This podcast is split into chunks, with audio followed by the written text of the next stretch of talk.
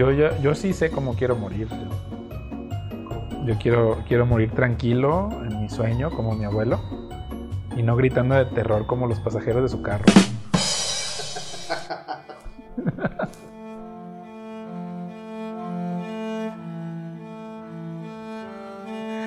todo, todo en este cosmos tiene un propósito. Esto lo puedes reconocer en el lenguaje, por ejemplo, o en la vida misma, o en la complejidad de la conciencia humana, y en la forma y en la organización de las cosas que puedes percibir, y también en aquellas que se descubren conforme avanza la ciencia. El tema este es espiritual, sí, y yo te voy a hablar del cristianismo, porque es lo que yo soy. En el cristianismo se tiene la certeza espiritual de que acercarte al Creador del cosmos es tan sencillo como mencionar su nombre Jesucristo. Es tan fácil acercarse y tan, tan atento está Él que las palabras sobran y los rituales pierden cualquier sentido.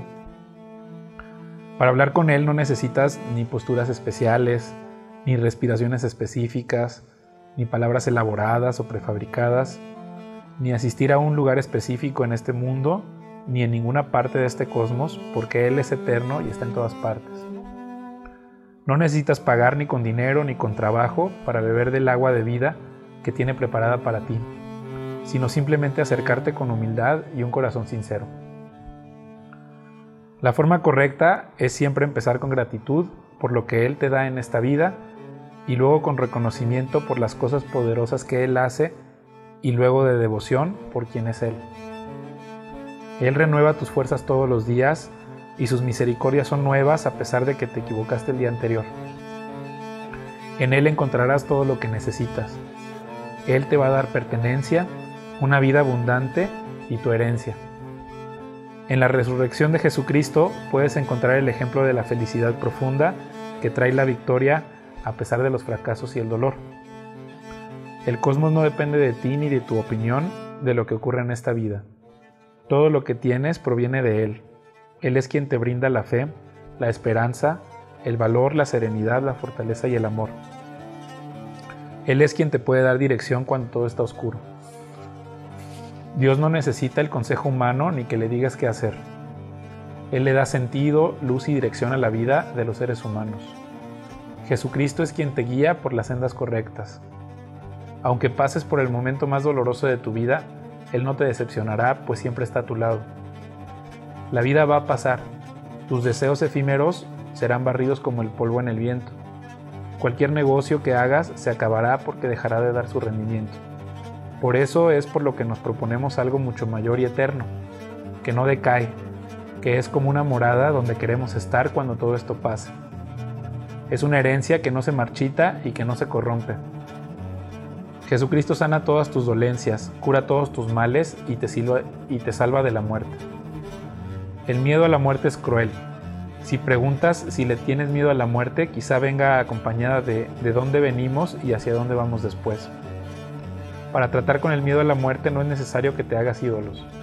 Este temor es un hábito que puede ser transformado en un hábito de perseguir algo superior a ti mismo. Esta vida es una gran oportunidad para traer fruto duradero. Si estás ocupado produciendo fruto, no vas a tener tiempo de pensar en la muerte ni en el dolor. Aceptar una fe o una forma de pensar implica tratar de encontrar respuestas a todas estas preguntas. El mundo físico es vasto y a la vez está definido por materia y energía que solo cambia de forma dentro de esta realidad. La vida y el pensamiento son energía, mientras nuestro cuerpo está compuesto por átomos energizados y compuestos de formas organizadas pero cuando mueres el cuerpo físico se vuelve polvo, mientras la energía va a ir a algún sueño eterno y profundo.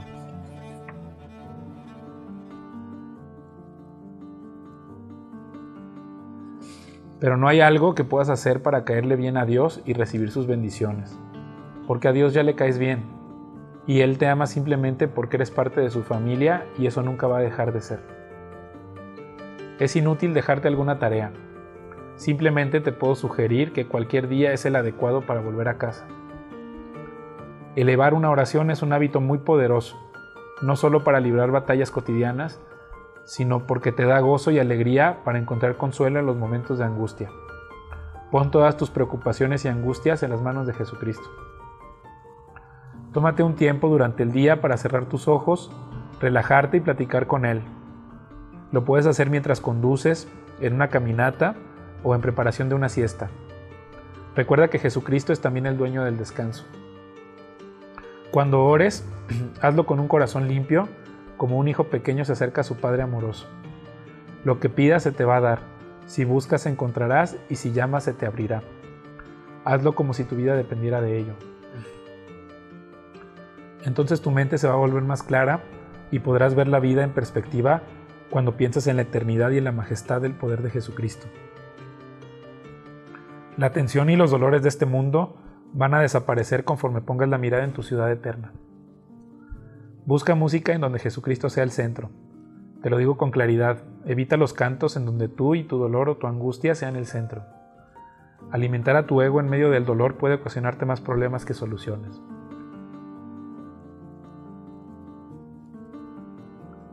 Y es que sí, Jesucristo es el dueño y soberano del universo. Y creo también que todas las personas tienen su momento para darse cuenta de esto.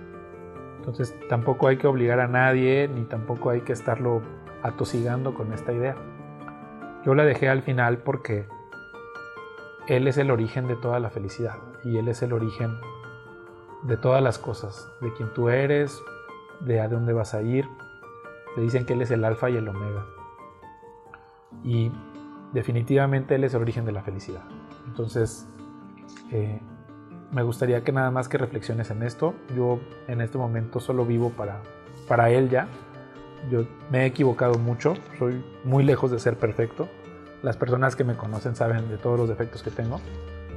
Pero, pero en Él yo he encontrado todas las respuestas a mis dudas y a mis preguntas.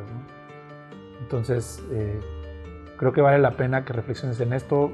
Igual, eh, la ciencia habla de que tienes que meditar, ¿no? que tienes que poner tu mente en blanco. Todo eso es, en mi opinión, yo ya lo he intentado, es muy difícil y yo he encontrado más estas respuestas en un amigo, ¿no? que es Jesucristo. Y bueno, ya, este, llega un señor a su tienda y dice, oiga, este, ¿tiene trajes de camuflaje? Y le dice, sí, sí, pues de que los tengo, los tengo, pero la verdad es que no los encuentro, llevo un mes buscándolos.